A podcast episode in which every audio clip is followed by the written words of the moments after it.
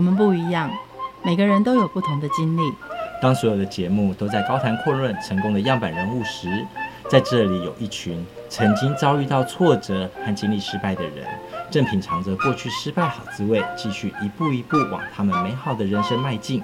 让我们一起来听听他们的故事与分享，在我们踏出下一步时，有些不同的启示与想法。欢迎收听《失败好滋味》，我是 Rico，我是贝大小姐。哎，如果我们买房子啊，我中间一定要设计一个梦幻中岛。你有没有看到在杂志上的中岛、嗯、多么浪漫呐、啊？所有的旅游频道都会有一个中岛、欸，哎，我要在中岛揉面包、做披萨，你看中西两相宜。啊，修蛋姐，这样的设计适合我们吗？当然适合啊！你是没看过型男主厨的直播吗？在中岛上面，你就把所有的料备好，放在中岛，我只要演一遍啊！你知道我是型男，你会做菜哦？我不会，你会做啊！我型男，你主厨啊。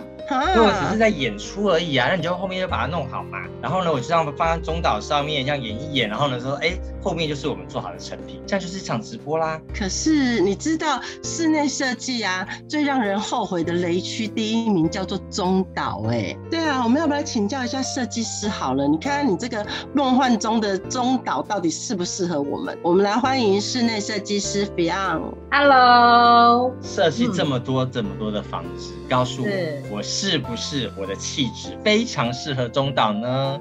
幻想总是美好，现实总是残酷。因为哈，现在一般的家里哈都不会太大，那中岛是很占位的。所以第一个，它空间的动线就不好设计。中岛它会变成一个核心，所以呢，你的居家整个一进来都是看到核心的就是中岛，但是那个非常占动线，所以动线不好规划，家里顿时就小一半。然后第二个地雷是因为呢，我们华人哦喜欢热炒。那热炒呢，通常在中岛他就想说，因为刚才有讲嘛，那一定要在上面做才有中岛的意义啊，所以会在上面炒。殊不知中岛没有办法用抽油烟机。所以那个油烟你炒完以后，你一定会后悔，因为你家里大概三四天都是这个味道。等等等等等等等等，你不给我做中岛，我换设计师。那你就换啊，因为你一定会后悔啊。对，找我拆掉，对，会帮你做的，他没有实话跟你讲，因为他们跟你讲实话实说嘛，这样很伤人呢。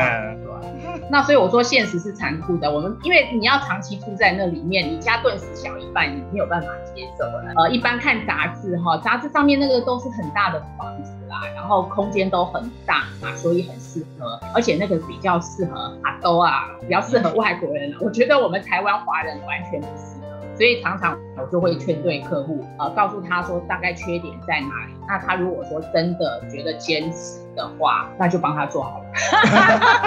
哎、欸，最后中岛其实都会变成杂物区，哎，对，他不会用，因为国外适合是因为他们大部分都是做轻食，然后很多是烘焙类的东西，基本上真正会烘焙的没有几个人。那你刚才讲那个型男主厨，他整个摄影棚只有中岛啊，其他都是摄影棚，当然很 OK 啊，所以是不适合。那我一向都是会这样跟客户讲实话实说啦，告诉他。是在你年轻的时候就敢实话实说呢，还是是到了某一个阶段的时候才学到实话实说，还真不错。其实我从很年轻开始，因为我做设计已经二十八年了，我一向就是这样。只不过年轻的时候比较冲一点啊，实话实说，但是不够圆融，不会怕掉案子。然后年轻的时候是不用不怕，到现在是怕也没有用。来聊一下你哪一个实话实说的故事，然后赢得客户的信那去年有一对年轻的夫妇透过朋友来找我们，他是新城屋，他说他要装潢，那我们一向都是会马上就是排时间去看现场。他想要改变格局，那想要。要装东装西，可是因为哈是新城屋，新城屋如果你在就是客户变更，就是说可以改格局，趁建设公司可以改格局的时候，你去改。现在盖好了，你去大费周章把那个格局都改掉，那我第一个要花费很多的钱啊。那我看一看，我觉得动线没有很不合理，可能又是因为看了某家杂志或是什么，他觉得那样比较好看，可是他不知道要花很多的钱。那我就跟他讲说，其实哈，因为年轻人他们买房子已经很不容易，如果再花这么多钱去改格局，花这么多钱不必要的钱这样花上去，我是觉得不需要。那我就直接跟他讲说，其实你们家完全不要做设我建议他是说，他做好软装。所谓软装就是什么呢？比如说像沙发、像那个抱枕啊、像床啊、呃窗帘啊这种哦。我建议他把软装做好。你可以买比较漂亮的抱枕啊，买比较好的床单哈。其实这样家里我觉得就有气氛了。那个花很少很少的钱买这样家具，大概十万块钱以内。如果你不是很要求十万块以内，其实我也介绍了他一些网址，那个上面都可以看。那也都很便宜，建议他这样做就好了。那我帮他量一量，然后色系再帮他建议一下，我觉得这样就好了。他很可爱，因为其实他同时找了三家，其实现在大家都比较，都是在比。哦，他两个设计师都告诉他，就是按照他的想法去估估了一两百万。可是我跟他讲说，你大概花十万块钱以内就可以做。所以他最后呢，他就听我的建议。那当然啦，那他不做，我当然那个软装也不是我们。对呀、啊，你俩加工的，这怎么他能掉钱？没有关系，因为我觉得案子永远不用担心，因为他永远都会有。这个案子当然就没有啦。可是呢，他因为觉得说，哎，我这个人就是很实话实说啊，所以后来呢，他很好玩哦。他一听到他的亲戚想要装修房子，他马上就呃跟他讲我的联络方式，他马上就介绍给我。所以前前后后呢，我在他身上，他帮我开发了五个案子，他等于业务人员了。他帮我开发了五个案子，所以我觉得没有差耶。你这样子，你会觉得心里很踏实。不会因为为了赚钱而把他的钱放到你的口袋，并不会这样。我因为少了一个案子，可是我多了五个案子，我是赚了嘛。所以我的想法是这样子。那那五个案子也都是软装就好了吗？没有没有没有，那个刚才讲那个年轻夫，因为他是新城户，说实在新城户家里真的很新哎。那他介绍的案子是有透天的二手的旧房，那那种真正要装潢的，我就会实话实说哪里需要，哪里不需要。像我最近也是有一对年轻夫，哎，奇怪，年轻夫好像找我的也蛮多的，他们买的是二手房子，那是在铁道旁边。在铁道旁边，然后他们就是有那个预算的压力，可是呢都是这样，我们预算包出去，他觉得是说，哎，呃，我们图一画出去，他就会觉得说，哎，这边也好看，那边也要加，那边也要加，加一加已经快破百，然后最后我刚才说，你们不要再加了，你们就不，我帮你们 keep 在一百万以内，你们再加我都不帮你们做，因为你们到时候哈，你们会很惨，因为没有那么多的预算，你们只能在家里吃泡面，你们做家里做的再好，你们都没有。后来就是因为这样，我帮他 keep 到差不多在九十几万，没有超过他的预算太多，这个案子也是成交。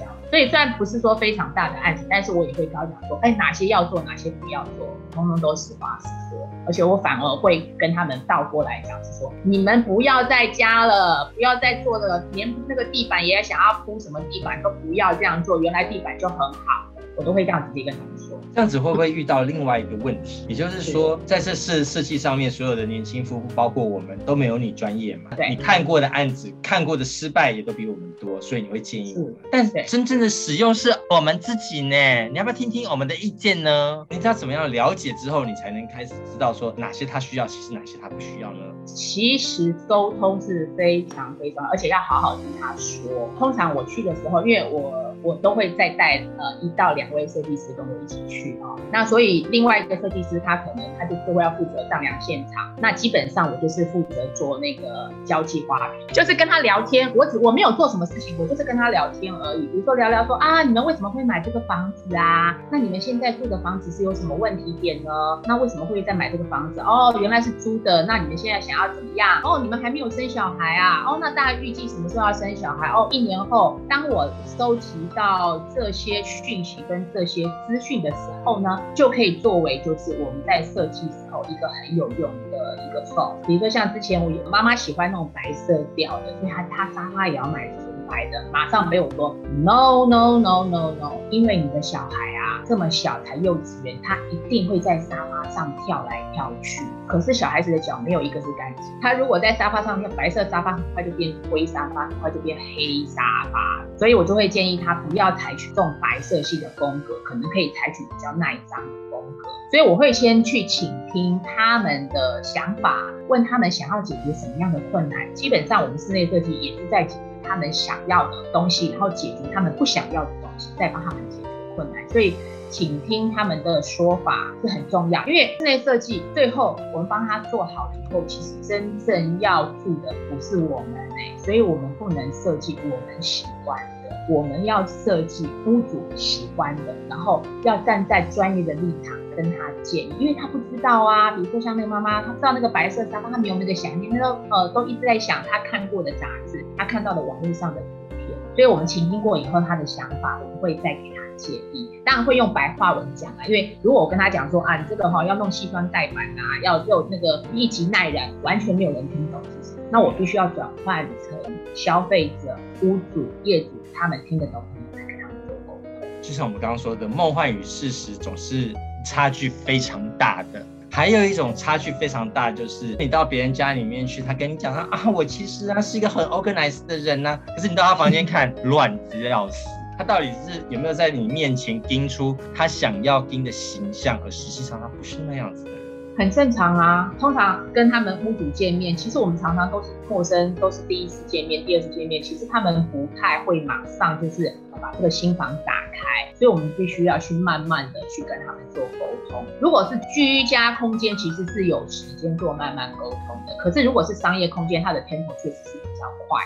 那就会用另外的沟通速度，就是说有一个方式非常方便的，就是我们希望他去找他想要的照片，因为比如说有时候他讲说，嗯，我想要北欧风，哎，结果我们一去看他的照片弄出来，那根本是奢华风，怎么会是北欧 风呢？对，是完全是不一样的。所以在比较紧急的状态，或是他真的说不出来的时候，我们就跟他讲说，那你到网络上 Google 一下你喜欢的，你告诉我，那我们来帮你做。比如说像刚才看的，他那个就是收纳空间。现在其实很多房子哦，我们都会尽量呃建议他要多加收纳空间，因为很多人不知道，因为很多是他就是看都是开放式或是工业风的那个感觉，现在大家很喜欢工业风嘛。可是工业风它基本上它是不会太有太大的封闭式的收纳，因为它都是 open。可是乱就乱在这里了，你一 open 什么东西都乱。很妙的是那个收纳柜系统柜有一个门，有一个门东西放进去呢，什么都看不到。就算你你懒得整理，没有办法马上整理，你都可以先放进去，等到你有时间再去整理的时候，你再好好整理。但是在这个中间的这个落差时期，我会觉得说这些很困扰你，所以我们通常都会建议客户现在。以我这边来讲，我都会建议客户多做收纳，尽量利用一些麒麟的地方或是一些角落，能够增加多收纳，就尽量帮他收纳。even 他现在觉得没有感觉，但是他过一段时间，他一定会感谢。哦，那个门哦，也是害死大家，你知道那个门一关哦，大概几年后都不会再打开。对对，那个就是变成那个穿衣的瀑布，就变成那个衣服的瀑布，你一打开那个门就这样漏下来了。会，但是就很多人会觉得是说这个是一种生活的态度哦。呃，很多人会觉得说他做了啊、呃，我家里装潢以后，我重组我家里就像杂志那样，或是看什么幸福空间那样子美好。可是呢，你如果只是这样想，对，前一个月确实是很美好。我退场完了以后，我们也都请人打扫，帮你打干净了。然后呢，有些植物那些我们都帮你设计好，确实啊，前一个月很干净啊。可是就像你讲的，慢慢收纳以后，大概三十个月就打回原形。你不改变你的生活态度，你只是想要靠一些外在，完全靠外在的东西来让你生活变得很美好，基本上不会。就像我们进入 hotel 嘛，如果你住一两天就退房，那个大家干干净净；如果你是久居十五天后，那大家就不行了。那个要靠打扫，要多给他一点小费的。还有一种啊，就是不好意思告诉你，好，比如说，嗯。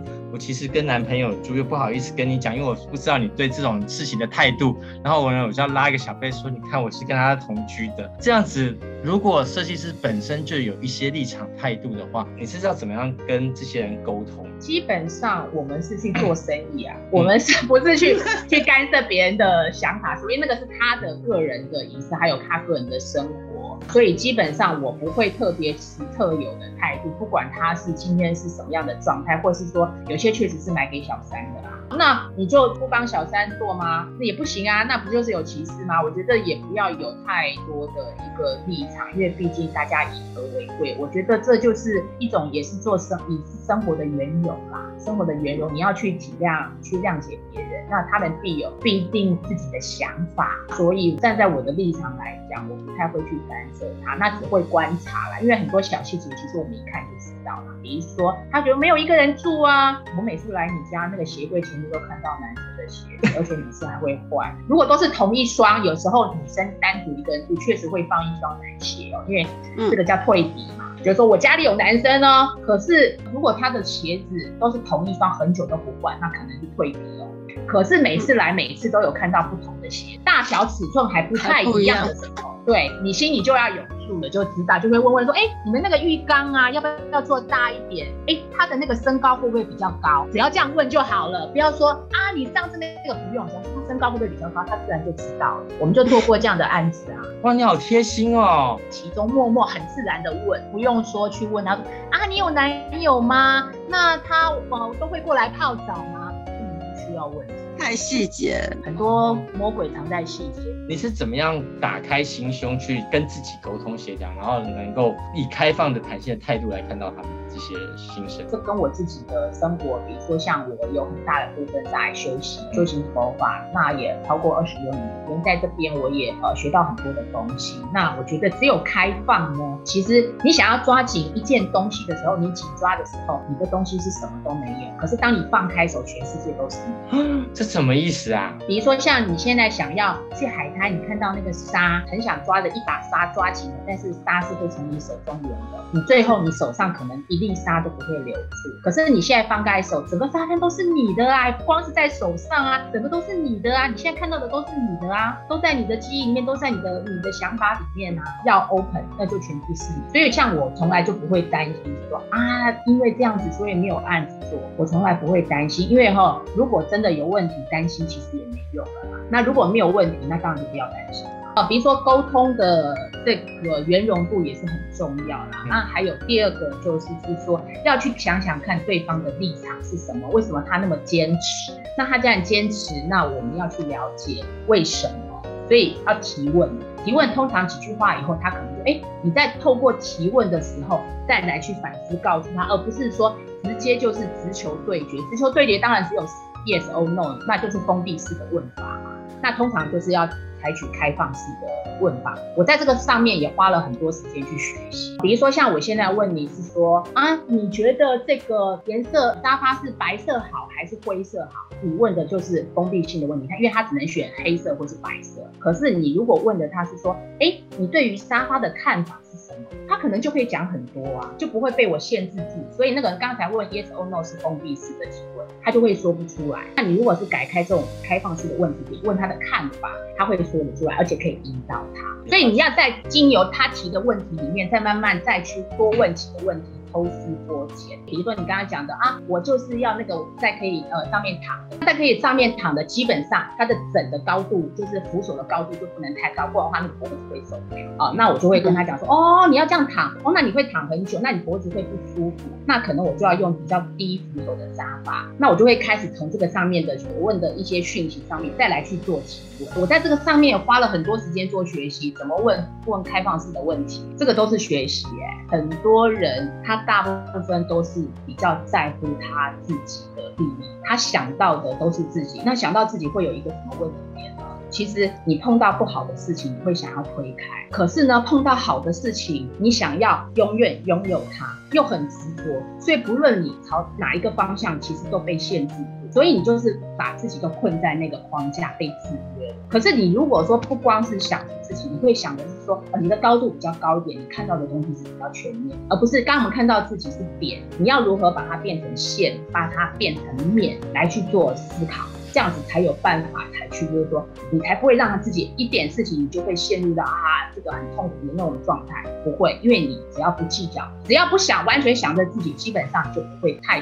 执着不会太执着的情况之下，你就很快乐、很开心、很自在。这种通常在案主里面执着的都是那个小夫妻，他的婆婆吧？其实我觉得台湾很棒的一个地方，我觉得一个很有趣，因为我们看到大部分都是夫妇嘛。那其实我觉得台湾的呃男主人其实是很 nice。大部分我们常常看到是说男主跟女主人，当然意见一定会不一样啊。比如说就是说一个想要中岛，一个不想要中岛，但是最后大部分都是女主人胜出。就是说呃，台湾的男生其实还是很 gentleman，然后很疼老婆，比较不会大男人主义，比较不会像我们那个邻近像韩国啦、日本那种大男人主义。我觉得台湾的男生真的是很女生。这个是是是呃，我碰到这种状况，所以因为婆婆年纪大概都不会很大，就算很大一点的话，其实都还蛮开明的，因为她怕儿女都不接受她，不喜欢她住，所以基本上现在婆婆都还蛮明理的。觉得你有一个很厉害的特质，就是源源不断的正能量。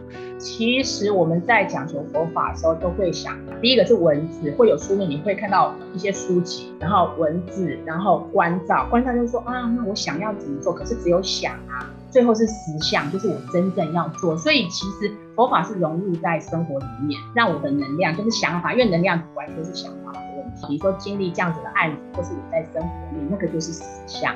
因为你佛法修行，最后不是说为了是说真的是要好像神通能力啊，坐在那边会飞，不是，是为了要实践在生活上面。如何让你的生活更踏实、更轻松自在？那每一个案子都是我一个很好学习的一个方向。之前有一个案子，它是纯是设计案，因为是呃建商找我们来配合做设计，呃，因为他不了解那个业主，他们是第一次做设计，所以他并不了解这样的一个行情嘛，说一平设计费是多少。所以当我们就是呃帮他做差不多的设计的时候，然后设计费再跟他沟通的时候就。哇，他简直快崩溃。他说：“啊，设计费怎么会这么贵？其实我们报的是一般，就是正常的一个行情。那当然，你说这样子一开始这样，他马上就是语言上面就有冲突，他就会觉得不开心，所以在群组上面的反应也不是很好。可是这个时候你不能有情绪，因为你有情绪，你就是用情绪来解决问题，那会制造更大的一个所以基本上呢，我是让他冷了一个晚上，我只有是说好了解，然后我就没有再回任何。”话了，因为这个时候你再解释再多，其实都是枉然。因为他正在气头上，你跟他对话，那他不舒服，你再回他也不舒服，你也不舒服，那造成都不舒服，就很容易讲出负面的话。这个时候就很容易绝。所以我故意呃等了一个晚上，到第二天下午，因为我还不早上，因为早上你可能要处理很多事情，没有心思再去谈这些事情，也是说也。可是呢，你如果说是到下午他比较轻松了啊，你再去慢慢啊找一些网络上的资料给人家看。说哦，原来设计费是这个样子，并不是我们高估，只是说他没有做过，所以他这个方面他不晓得。那透过这样子，再慢慢再跟他解释的这个状态之下，他慢慢的情绪就可以，他就比较可以接受。然后我再跟他讲说，你看网络上还有这些，那我找的例子给他看。然后呢，你看人家只有做到这样子，只有做到 A，哦就要收这样的价钱，我们做到 A B C D。哦，只有收到这样的价格，那是很合理的价格。然后我请他就说他自己也可以去找一些呃讯息来看。后来他自己也真的就是找这个讯息来发现说，我们所讲的并不是我们漫天开价，而这个真的就是行情。那我们也帮他多做了很多事情。所以呃，比如说像刚才讲的，就是在正正当下的时候，很多事情不要那么快去想我要怎么解决，因为有情绪的时候是不可能。那一晚你在冷他的时候，你自己不会呕吗？然后呢？我跟他看完了，看完他这个对话以后，我就去开了一瓶白酒，然后就就欣赏 Netflix。Netflix 大概看完差不多呃一个电视剧了以后，因为看电影会太长，然后大概一个钟头以后，那白酒也会差不多大概半瓶没有，他就可以去睡觉。因为这个变得是一种，就是说确实有些人他第一次做，确实是常常会有这种想法。那有可能就是室内设计系的学生刚刚出来接案子的那种，跟我们这种已经做那么久，然后万一他在盖房子有问题的时候，我们都可以接受咨询，那是这样，所以不用把这些事情太放在心上。我的做事方式是这样，继续做我的事情，就是让他冷一冷，也让我自己冷。让别人冷好像比较容易，让自己能够 calm down 下来，你都用什么样的方法或怎么样跟自己沟通啊？每一件事情都是学习，像我刚才提的那个例子，是因为这个是一个电商朋友啊找我来做，他说他要帮他的朋友改，他想找我来做设计，我做设计，那我那个电商盖房。所以，因为是这样的情况之下，所以我没有先报价。我想说啊，这个都这么熟，然后这个建商朋友这么熟，他介绍的人他应该有基本的 sense 这样子，所以我没有先报价。所以等到设计的差不多，大概有六成的设计都已经包下去的时候，才想到就是，哎，差不多应该报价啦。我学渠道的是多，好，那下次我应该要先报价。无论跟他多熟悉，多好的朋友合作，该做的事情还是要做。这就是学习啊，那我下次碰到就不会啦，就可以避免掉这个问题啦。那这次我就学到了，那不就很好吗？那如果下次接到大案子才发生这个问题，就更惨？好险这个还不是太大的案子。很多设计师都因为这样子而惨赔很多钱哎，你曾经有惨赔过吗？嗯基本上我是蛮谨慎的，所以在我这边是没有这样子的情况发生，而且我不接陌生客。所以我自己说很很好玩的是，我公司没有网站，没有，我也不经营 FB，也不经营 IG，因为陌生客户我不晓得他的经济状况，我们的金额通常又比较大，所以在这个方面我是比较谨慎一点。那就是朋友介绍，朋友介绍呢，要再去看看他的状况，然后这个方面比较谨慎。那我一看见，比如说像嗯，我们有的时候是这样，比如说做商业空间，比如说茶饮，现在都年轻人都很喜欢当自己当老板啊，开茶饮店呐、啊。摇茶吗？对，手摇茶，然后我就会跟他聊天啊，聊一聊，就说，哎，你为什么会找寻这个点啊？我最怕的是他跟我说，你觉得很棒啊，哎，你看，我就是感觉，就是觉得两。我说，那你有没有去查过这边的人潮？哎，不用啦，这个感觉就很棒，完全靠感觉。这种我我马上就会说，哦，了解了解，然后回去马上跟我的设计师说，不要接他的。因为这种很很多可能是三五好友，一人出个十万、十五万，然后呢来开这家茶饮店，可能呢你的装修都还没有弄好，他们就吵翻天，然后搞不好就收不到钱。所以这个必须要靠室内设计师这个呃他们公司自己这边看有没有这个敏感度，你要会懂得去怎么样去察言观色，然后去了解他后面的架构，还有他的想法，然后再来去推敲。那我们也有朋友接案子接那个。八大 KTV 的啊，就真的是搞得很惨。有没有一阵子非常的低潮，甚至都没有案子，然后觉得为什么老天都不给你案子这种的日子过？有的，绝对有的，绝对有的，不可能不可能天天过年嘛。那很多朋友介绍案子，搞不好就刚好这段时间真的没有案子啊。有啊，这种时间也有啊。可是我的想法就会想说，哦，好，那现在没有案子，好，那我去学些什么东西。好，把这个时间变成是多出来的时间去学习一些我想要学习的东西，我就会去想成这个是老天爷给我在休息，然后让我进修的机会。怎么知道这个要闷多久呢？就是因为没有人知道，所以不需要去预测啊。你就是该该做的事情还是要做啊，该开发的客户，该去去参加的社团还是要去参加，该做的事情该做的都要做。但是你的心你要 hold 住，因为你不知道，你不知道，那你要为一个不知道的事情而担心，当然不要。所以能量不能耗在这个上面，你一耗在那边，你一纠结，你的能量就会拉扯，一拉扯，你就会常常觉得，哎呀，好疲倦，那就是没有能量。要这个成绩，该做的还是要做，对不对？然后是靠这些学习，但自己怎么跟自己沟通？柴米油盐酱醋茶，所有的账单来的时候，你不可能维持这么高的正能量，还是会人明天而担心吗？所以为什么呃，我当初就是说要走进佛法的世界来去修行，因为我是比较敏感度比较高的人。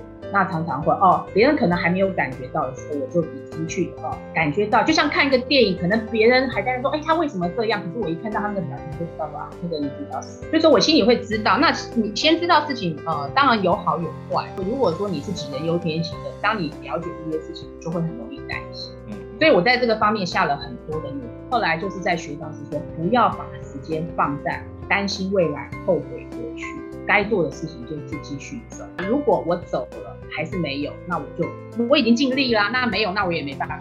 你如果说是走下去，可能就还有一半百分之五十的机会啊。那你为什么要为那个百分之五十没有的机会在那边去耗尽？那个是没有必要的事情。我花了这么久的时间才去做这方面的学习，其实真正领悟到的就是这些。正能量呢，可以跟一案主沟通，刚刚也可以跟建商沟通，甚至可以跟自己沟。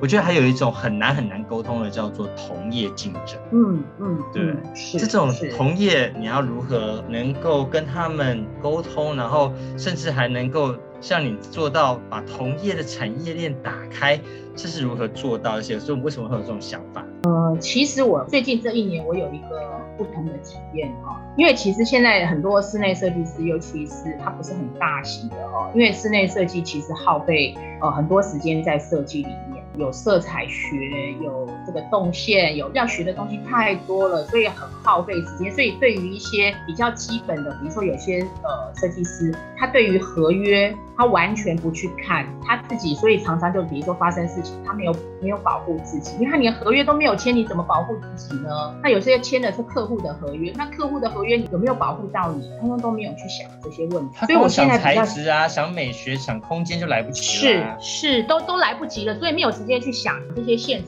的问题。那通常这个就是在经营管理方面，所以第一个比较很多设计师都没有在经营管理上面下功夫。然后，所以我想成立一个这样的。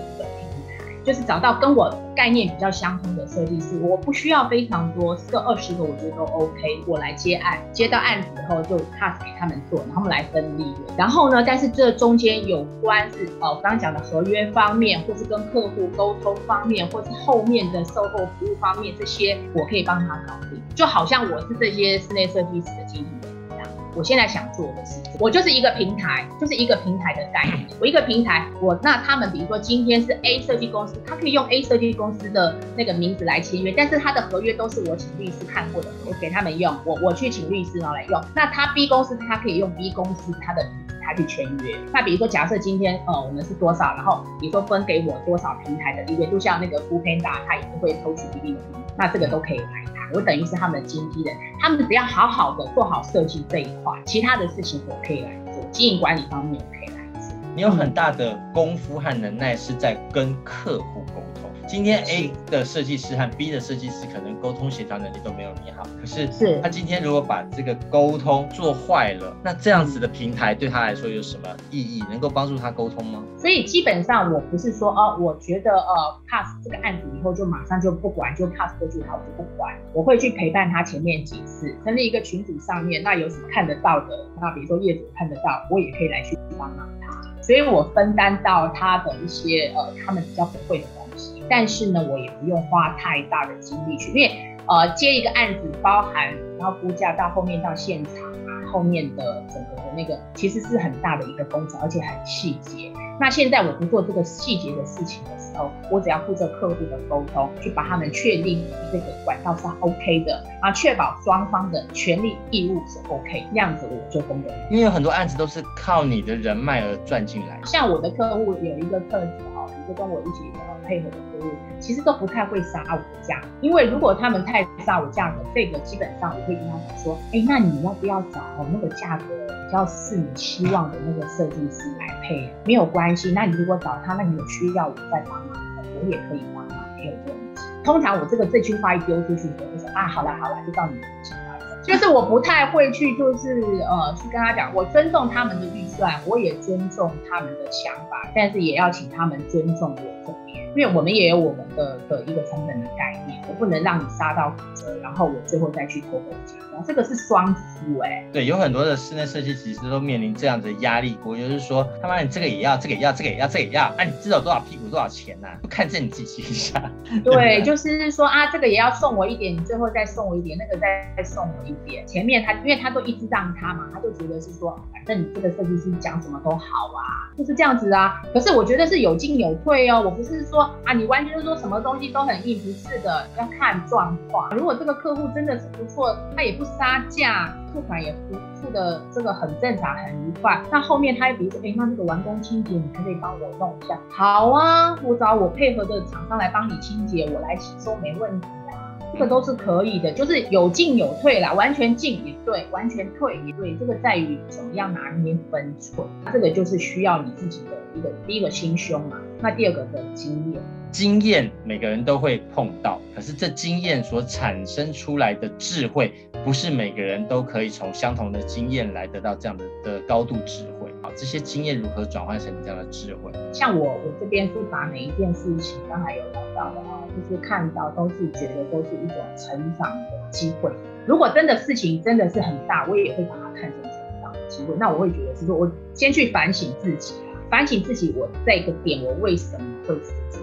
那问题点在于哪里？那我下次碰到就不要再犯。好，那这个就是一种经验的累积，而且你要懂得去思考，而不是是说一开始发生问题你就在埋怨。当你都在埋怨的时候，其实那个能量是负面的，你看得到的都是别人的错，千错万错都是别人的错，自己都没有错啦。可是你要我们要去思考，是我自己错在哪？错并不可耻，但是呢，你要懂得。就是说我下次这个错，我尽量不要再犯，才有办法转化成价值。不然你永远下次这次错你不反思，下次还是同样错，十次你都是做同样的错。有时候错误会换来很可怕的惨痛代价，甚至那个代价是不愿意去负责的，可能是高额的赔偿啊，可能是会有一些牢狱之灾啊。那这样子你是怎么样面对这些挫折所换来的代价？呃，其实是这样啊，你事前的准备就是非常非常重要啊。还有就是说一些细节的东西要尽量注意。我自己跟客户的合约，我是每三年会校正一次。有些人的合约是，反正他十年前是这样子，他十年后反正也是这样做，因为其实要与时俱进嘛，哈。你现在的状况都不一样，所以我觉得合约是要一直修正，针对现在的一个趋势去修正，双方的权利义务都把它规范好。这个就算出错，就不会太大的屁股都输光光这样。基本上你就是事前的一些预备动作要确实要做好。而不是是说别人说什么，然后你就听啊，就好好好，就跟着别人走，你自己要有独立思考。有些人的失败是从自己的经验摸索而来的，可是刚刚看来，你会有看到别人八大的经验，或者是看到产业的经验，甚至你想把这些人的挫折都纳入在自己的一个优势上面，提供他们的。在失败挫折的时候，用什么样的态度来面对这些事情？现在如果真的是有错了，然后真的要负起责任，唯一要做的事情就是面对。如果真的有有这样子事情发生，不能逃避，你就是要去面对。那你面对了以后，你已经把最好的状况、最坏的状况都已经思考，所以怎么坏也可能就是这样，不会再坏了。你已经有一个停损点。基本上你的心就不会浮动。其实我们最怕的是心一直在烦躁。那任何事情有一根小有一根小小的刺啊，一根稻草，你会觉得它很刺。那你要怎么样？就算这个事情再巨大，你都要有办法去面对它。这个必须要去透过你自己每天的不断的去思考，有有办法去进行。像我再忙，我都会给我自己一段时间，虽然再累，我都出去走一走，走路。我每天收集一万步，就是那就是说我就是在走路的当中，我去思考，呃，我碰到这个客户他的问题点，我要怎么怎么去解决。我想的是实际的解决方案，要想办法从那个死胡同走出来，这个才是真正的功。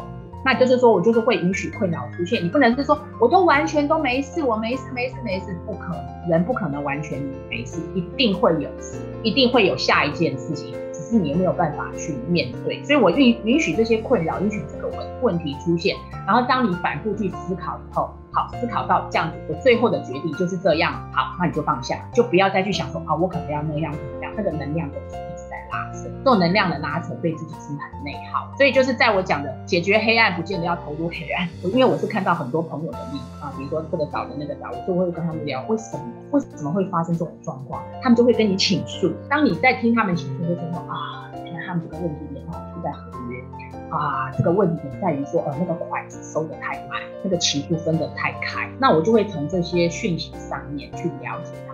不是要等到自己发生这些问题点，然后再去反省，不一定啊。看到别人的问题点，就要懂得去反省啊，这是一个很很大的绝招啊。要看到别人的问题点，就要懂得去回避啦。看到他们的问题点，然后下次你碰到的时候，你还傻傻的跟他们一样，那你就白做了，白听他们在跟你。干嘛给你看这个故事？是不是？是，而且你讲的这句话对，很好，这个都是机缘。他为什么要让我这个时候看到这个人跟他讲的这句话？我觉得是一定有他的原因，然后让我记住的。那我就会在这个方面多多小心。所以解决黑暗，你不见得要投入黑暗，非要跟他吵架，他很现在很生气，你非要跟他吵架才会赢吗？